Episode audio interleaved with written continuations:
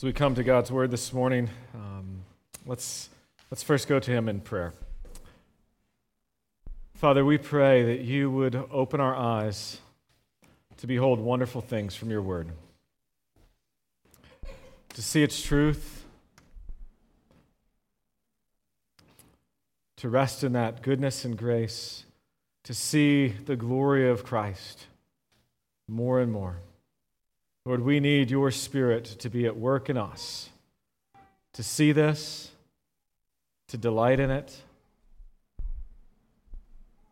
to have it change our hearts by your Spirit. Lord, we are desperate for you.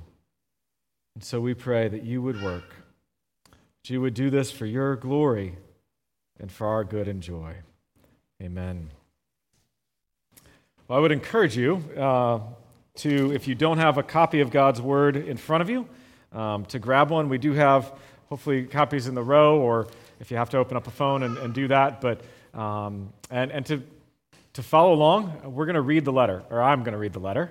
Um, as kind of a wrap up, I love to be able to do this when we finish uh, a book or even start it, especially when it's a shorter one. These books were meant, these letters were meant to be read to the congregation.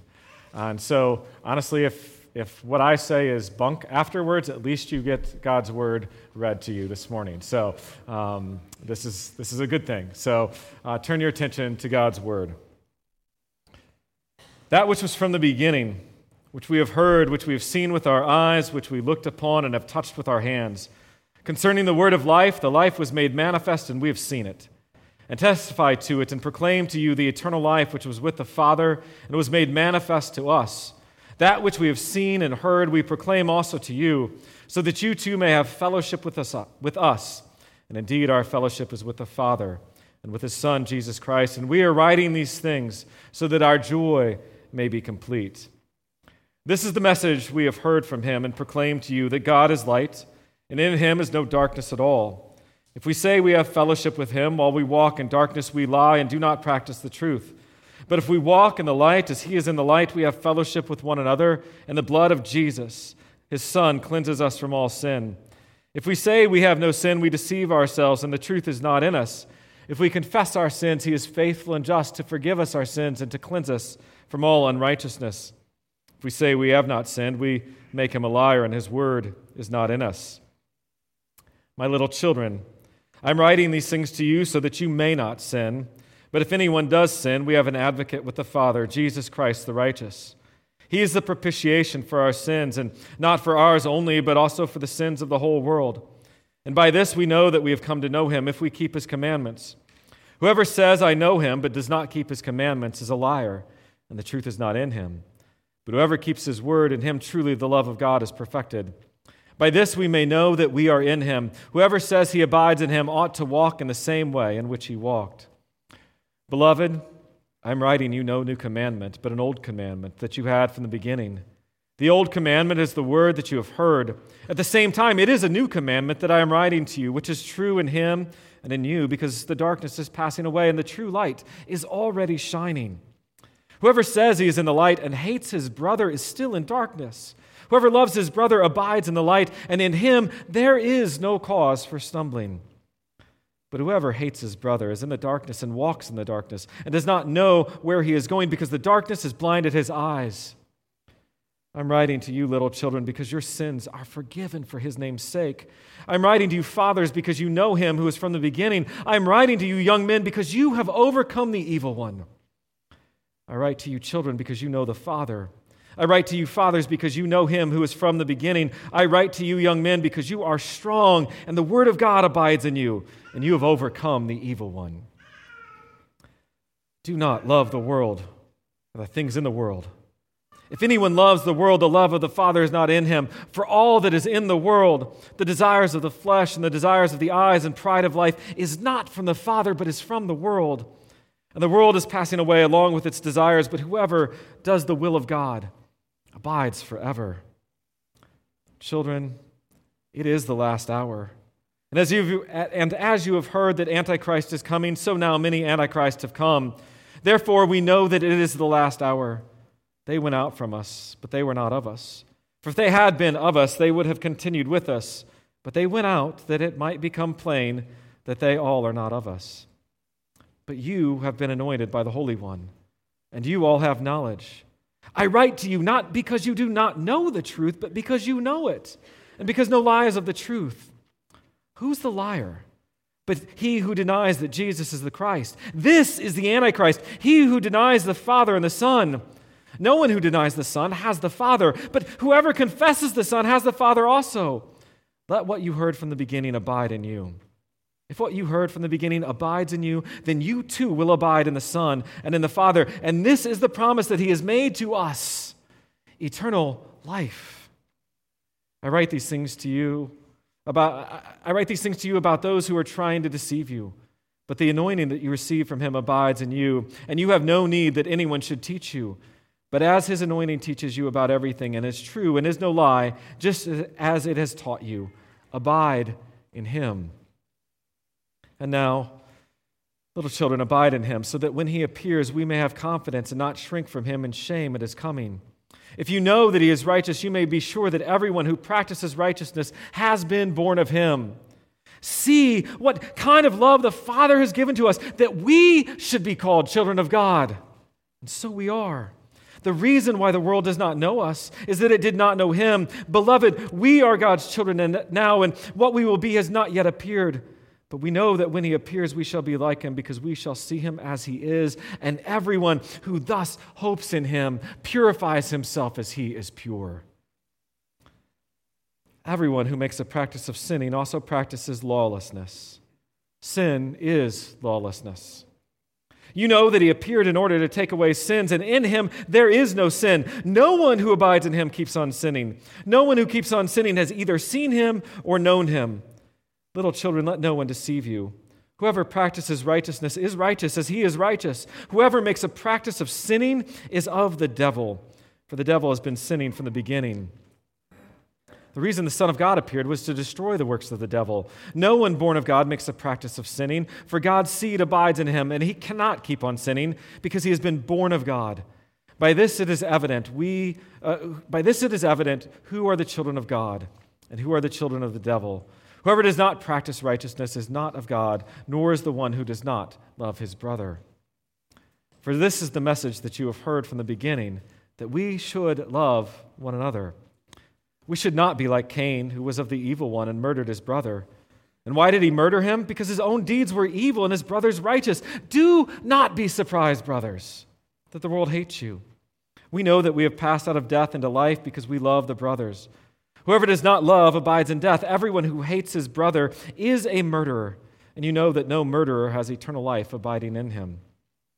By this we know love that he laid down his life for us, and we ought to lay down our lives for the brothers. But if anyone has the world's goods and sees his brother in need, yet closes his heart against him, how does God's love abide in him?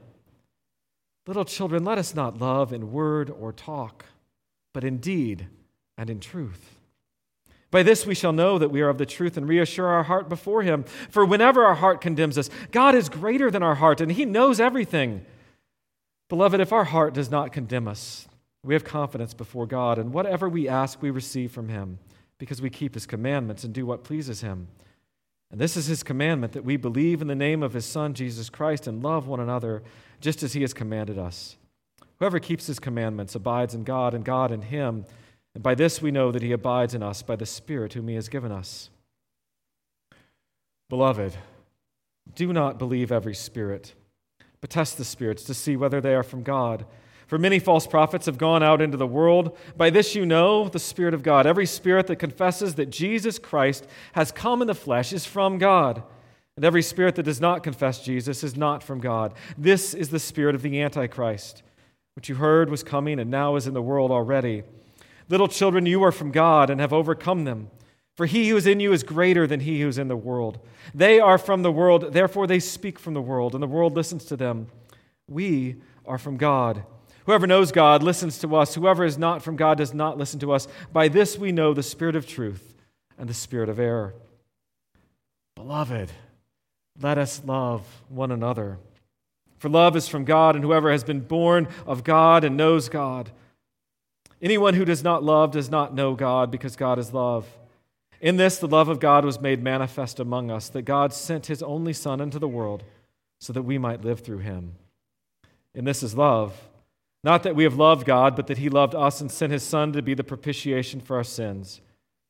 Beloved, if God so loved us, we also ought to love one another. No one has seen God. If we love one another, God abides in us, and his love is perfected in us. By this we know that we abide in him and he in us, because he has given us of his Spirit. And we have seen and testified that the Father has sent his Son to be the Savior of the world. Whoever confesses that Jesus is the Son of God, God abides in him, and he in God. So we have come to know and to believe the love that God has for us. God is love, and whoever abides in love abides in God, and God abides in him. By this is love perfected with us, so that we may have confidence for the day of judgment, because as he is, so also are we in this world. There is no fear in love, but perfect love casts out fear. For fear has to do with punishment, and whoever fears has not been perfected in love. We love because he first loved us. If anyone says, I love God, and hates his brother, he's a liar. For he who does not love his brother whom he, uh, who he has seen cannot love God whom he has not seen. And this commandment we have from him whoever loves God must also love his brother. Everyone who believes that Jesus is the Christ has been born of God, and everyone who loves the Father loves whoever has been born of him. By this we know that we love the children of God when we love God and obey his commandments. For this is the love of God, that we keep his commandments. And his commandments are not burdensome, for everyone who's been born of God overcomes the world. And this is the victory that has overcome the world, our faith. Who is it that overcomes the world except the one who believes that Jesus is the Son of God? This is he who came by water and blood, Jesus Christ, not by the water only, but by the water and the blood. And the Spirit is the one who testifies because the Spirit is the truth. For there are three that testify the Spirit and the water and the blood, and these three agree. If we receive the testimony of men, the testimony of God is greater, for this is the testimony of God, that he is born concerning his Son. Whoever believes in the Son of God has the testimony in himself. Whoever does not believe God has made him a liar, because he has not believed in the testimony that God has borne concerning his Son. And this is the testimony that God gave us eternal life and this life is in his Son. Whoever has the Son has life. Whoever does not have the Son of God does not have life. I write these things to you who believe in the name of the Son of God, that you may know that you have eternal life. And this is the confidence that we have toward him that if we ask anything according to his will, he hears us. And if we know that he hears us in whatever we ask, we know that we have the request that we have asked of him. If anyone sees his brother committing a sin not leading to death, he shall ask God, and he shall ask, and God will give him life. To those who commit sins that do not lead to death, there is a sin that leads to death. I do not say that one should pray for that. All wrongdoing is sin, but there is sin that does not lead to death. We know that everyone who has been born of God does not keep on sinning. But he who is born of God protects him, and the evil one does not touch him. We know that we are from God, and the whole world lies in the power of the evil one. And we know that the Son of God has come and has given us understanding, so that we may know him who is true, and we are in him who is true, in his Son, Jesus Christ. He is the true God and eternal life. Little children, keep yourself from idols. This is the word of the Lord. Well, there are a few phrases that when I hear them, I get a bit bugged. It's kind of annoying. Um, some to a greater degree than others, and I realize that, that much of it probably isn't worth my mental energy. Like, I can share one with someone over here the phrase, I could care less. Can't stand that phrase because it's not really saying what you think it's saying. Now, people might get the gist, but it's not, it's not actually communicating what you want it to communicate. But then there are a few others that are a bit more significant. One is the phrase, my truth. Honestly, it doesn't even make sense to me.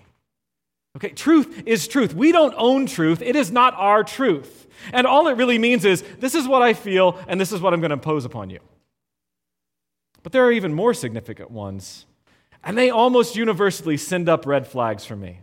And they're very related my God and my Jesus. My God and my Jesus. Because most of the time, I hear them used in the context of, well, my God wouldn't do such and such, or my Jesus wouldn't be like that.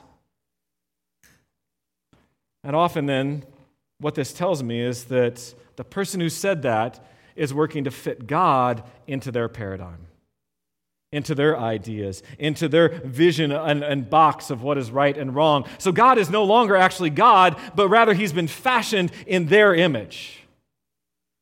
And yes, I realize that not one of us has a perfect understanding of God, but there is a huge difference, okay, huge difference between longing to be conformed to the image of God in Scripture and letting God define who God is and us trying to define who God is. That is a massive, massive difference. One is seeking truth, the other is imposing man centered or man made truth, which is falsehood, quite honestly and idolatry. And this is not an uncommon part of human life. And John addresses this propensity in his very last words Little children, keep yourselves from idols. Now, though his transparent purpose in this letter was to give assurance of eternal life with Christ. Uh, you could look at 1 John 5:13, we just read that. That cannot happen. That assurance cannot come about if one does not believe in the actual Christ of scripture. You cannot be assured, you should not be assured of your salvation if you don't actually know and believe in the one true God. This morning, so with that, along with having just read the whole letter, I simply want to wrap up the way John did with this exhortation. And I, I echo what Hilary of Arles put uh, many, many years ago. The letter ends as it began with an admonition to worship the one true God alone. Everything else that John says is contained in this one golden rule. Now, to many, this last line seems way out of the blue. It doesn't seem to fit. It's, it's definitely not a typical ending of a first century letter. But in some ways, I think it actually follows quite well because the beginning's not a very typical beginning of a first century letter either. Remember what we just read that which was from the beginning which we have heard, which we have seen with our eyes, which we looked upon and have touched with our hands concerning the word of life. The life was made manifest, and we have seen it and testified to it and proclaimed to you the eternal life which was with the Father and was made manifest to us. That which we have seen and heard, we proclaim also to you, so that you too may have fellowship with us. And indeed, our fellowship was with the Father and with his Son, Jesus Christ, and we are writing these things so that our joy may be complete. That's not how you see letters typically start. But, the concern expressed, I think, relates very well to how John ended. Because his concern at the beginning is for the readers to have fellowship with them, to have fellowship so that their joy would be complete. But that fellowship with them is because they have fellowship with Jesus. They have true fellowship with God. It's joyous for John to see people walk in truth. It brings him joy. And the letter spends so much time working through that, not only giving assurance, but actually warning against falsehood that would impede that fellowship. He's warning against that which would be false conceptions of Christ. And not only would it impede that fellowship, but in many cases, if, if you go so far, you, you are gone. It's, it's removed from fellowship. So I actually don't think the original readers would have been shocked with this ending. Rather, they would have seen it, as, as one put, as a rhetorically powerful ending that demanded a response to the implied question Whom will you serve? The one true God or idols who represent only false ideas, darkness, and death. Whom will you serve? So, John begins these last words in a way that we've heard. This is the eighth time that we hear this little children. It's care, it's concern, it's, it's tenderness, it's affection. John's heart for those he pastored and knew was to see them walk in the truth. Actually, in, in the next two letters, if you look at 2 John 4, I rejoice greatly to find some of your children walking in the truth. And in 3 John 4, I have no greater joy than to hear that my children are walking in the truth. John delights to see his children walk in the truth, to see those he's pastored and shepherded. That they would walk in the assurance as well of what he just affirmed in the letter in 18 through 20, which we talked about last week, those three affirmations that we know, we know, we know. And then he gives the command keep yourselves from idols. When you see something that says, keep away, you assume that it's likely there because of the presence of danger, that if, if you fail to keep away, you'll be in danger. These two signs, I think there's two signs up there, hopefully, um, they have a bit of an intense feel to them, don't they? The, the, the one, the poison, like, I, I, remember that as a kid, like, that's plastered everywhere. Stay away from this because probably back then we put a lot more poison under the sink than we do today. But there were things of like, keep away. Keep away from this. And you can almost hear someone yelling that, keep away. It's because it's a warning of grave danger. It is life threatening not to heed a warning to keep away. And John is charging the people with that kind of seriousness. It's to keep away from, to, to keep themselves. There is personal responsibility with this too, because he says, keep yourselves just as in Jude, I, I, mentioned this last week in Jude 20 and 21, but you, beloved, building yourselves up in your most holy faith and praying in the Holy Spirit, keep yourselves in the love of God. Keep yourselves, building yourselves up in your most holy faith, but keep yourselves in the love of God. The believer is to be diligent in this. I'm reminded of Proverbs 4:23, keep your heart with all vigilance for from it flow the springs of life. If our heart is corrupted, the springs are corrupted. We have to be vigilant. We have to persevere. We, we have to be um, you know, that diligent in guarding and protecting ourselves from that which could harm us and that which will harm us. We're to take careful measures in order to keep our safes, our, ourselves safe in the fellowship of Christ. Now, what, what is that danger? What are we to keep ourselves from? Idols, idolatry. Okay, but what does that mean? What does that mean? Because I just read the entire letter, you didn't hear the word idol once until the very last word of the letter. And though that is technically true, you didn't hear the word once, but once, I actually think he's spoken to this idea quite extensively throughout the letter. Now, first, before we get to that a little bit, we have to remember where John was, the, the, the, the environment in which he wrote, and to which he wrote. He wrote, we believe, from Ephesus. Okay? This was a city with a pervasively idolatrous culture. Uh, the Temple of Artemis, one of the seven great wonders of the ancient world was in Ephesus. Okay? Read um, Acts 19.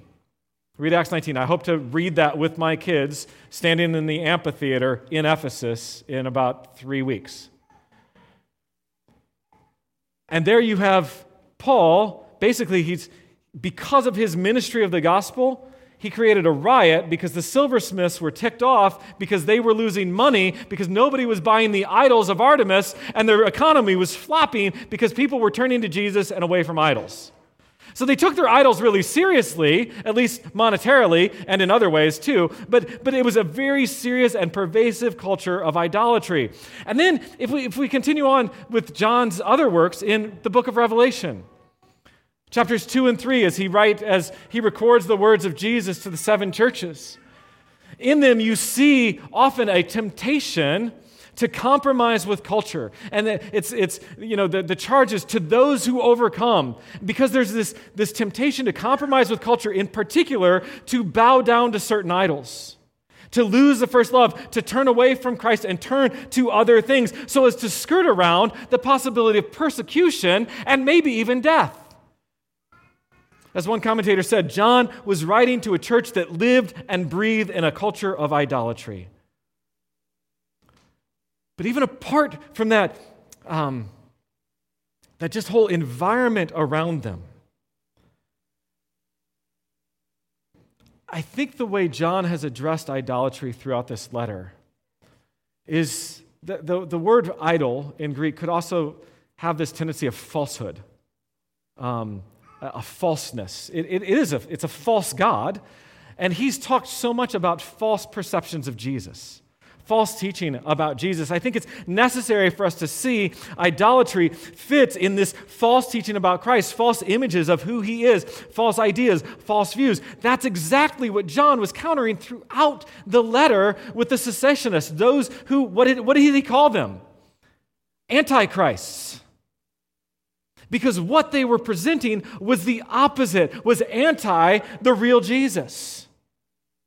So he's saying you have to flee from this. They were presenting a false Savior, a false image of Christ. And, and I know this may only be conjecture because it's not 100% clear here, but this is what I believe John is primarily referring to and referencing. It's this false teaching because this false teaching had the danger of warping the believer's views of Christ. And of course, if it does, it takes away their assurance, which is one of his biggest goals in this is to give assurance of eternal life.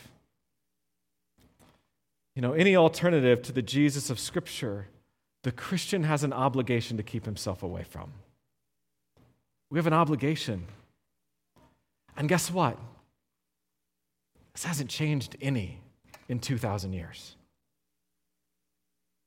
Our culture is just as rampant with idolatry.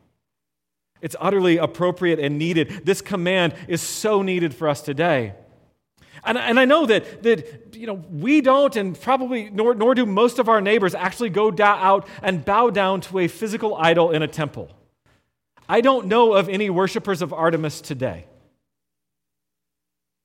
But we are all so prone to idolatry nonetheless. One commentator wrote, as the philosopher Friedrich Nietzsche said, there are more idols in the world than there are realities. If we understand idolatry as trusting, obeying, revering, and following, that is, in effect, worshiping anyone or anything other than God Himself and His Son, Jesus Christ, there are as many idols in contemporary America as there were in classical antiquity. Idols can have an elastic interpretation, one that represents a reality that seeks to stretch around our souls. I think that's a scary last phrase in some ways. Seeks to stretch around our souls and capture our hearts, delude us, and lead us astray. And that deadly combination of there being so many idols. Not only are there so many idols out there, but as Calvin said, the, the, the human heart is a perpetual factory of idols. We're really good manufacturers. We're really good at it. That line doesn't stop a lot. Humanity is so full of pride that we impose our image of what we believe God ought to be on the real God and we distort him. And, folks, honestly, that's evil and wicked and something that we have to guard ourselves against.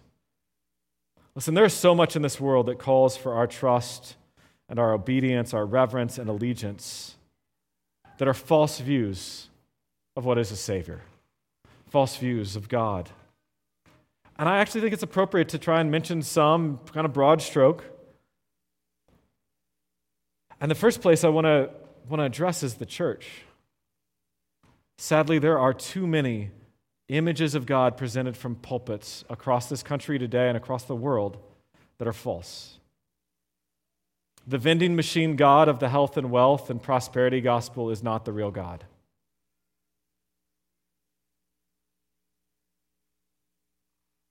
The God of progressivism that seeks to conform God to postmodern ideas of right and wrong is nowhere near the God of Scripture. It's not even close. The God of, I've got to be on the right side of history. Maybe, depends on what it is, but does it match with Scripture? But most of the time I've heard that phrase, it doesn't align with Scripture. But also the gods of our culture that have seeped into the church money, success, power, sexual freedom, personal autonomy. That's where we get this my truth and my God and my Jesus phrase. Is I'm captain of my own ship. We're a very individualistic area. and that leads to that all the time our feelings, our expressions. Be true to yourself, be your real self. Pretty sure Jesus said, Deny yourself and come after me. Those things are the worship of self and their idolatry. And this is what John says Little children, keep yourselves from idols. This is something we have to guard against with great diligence. Uh, again, the words of John Calvin so innate in us is superstition that the least occasion will infect us with its contagion. And listen to this. He says, Dry wood will not so easily burn when coals are put under it, as idolatry will lay hold on and engross the minds of men when an occasion is given to them. So you could put the driest and thinnest of kindling over a fire and it goes up like that. He's saying idolatry will catch hold of our hearts quicker. This is why we have to say, keep away, keep yourselves. Because the truth is, the worship of idols of any kind is absolutely, completely inconsistent with the knowledge of the true God. The true God who is so much greater and better than any idol could ever hope to be may promise the world. But, folks, that's not what we want. Do not love the world or the things in the world. We want the promise of Christ, the promise of eternal life. Just plain and simple, it's sin to turn to idols. The best way to protect ourselves against idolatry is to be engrossed with the glory and beauty of God. That's the best way to do it. If we don't fill ourselves with what is beautiful, with what is glorious and what is good and right and true, we will fall for that which is a, which is a, a second rate knockoff. We have to consistently recognize the truth in light of the gospel of the glory of Christ, and it will, as Calvin said, scatter and dissipate not only darkness, but also all mists from the minds of the godly. We need to see, we, we need to see who we are in Christ, who Christ is, and, and what that means for us more and more. And folks, what that will do is that will, that will push out and it will expose the darkness and it will absolutely dim the allure of the false gods. If you have two flashlights and you've got one that's like 4,000 lumens, and one that's a flashlight from 1876 with uh, you know, a wind up battery or something. I don't even know if those exist, but it's like a little flicker. And then you've got this 4,000 lumen thing that would blind every one of you in here. There's a difference. This will take away the allure of that. You'll be like, that is worthless. Because you know what? The idol is worthless. Stick to the one who says, I am the light of the world. Keep yourselves from idols. So, my charge is this study and labor to know God study and labor to know the real Christ, and idolatry will lose its luster. I would have no greater joy than to see you all walking in the truth. Study to know the real God. Flee any whiff of idolatry. Stay in His Word. That's where you'll meet the grace and the compassion and holiness and purity and justice and goodness and truth of the God we worship, the God that's presented to us in Scripture. That's where you will find assurance. That is where you will find rest in the midst of whatever is going on. That's where you will find calm in the midst of a storm. That's where you will find a rock of refuge when things seem to be going crazy. It's not in an idol, it's not in something that this world presents, it's in Jesus and in Jesus alone. He is our rock of refuge. Yea, though I walk through the valley of the shadow of death, I will fear no evil, for you are with me. Know him through his word, and the rest will fade away. And know that we will feast with our God for all eternity. Let's pray. Father, we do give you praise. And we ask, Lord, that you would work in our lives, grow us to be more like you. Lord, we know that we're charged to keep ourselves from idols, but would you work that in us? Help us to keep ourselves through the power of your Spirit and your grace. Be glorified, and may we be a people who walk in truth and keep ourselves from the idolatry of the world and too often our own perverse hearts. We pray in Christ's name. Amen.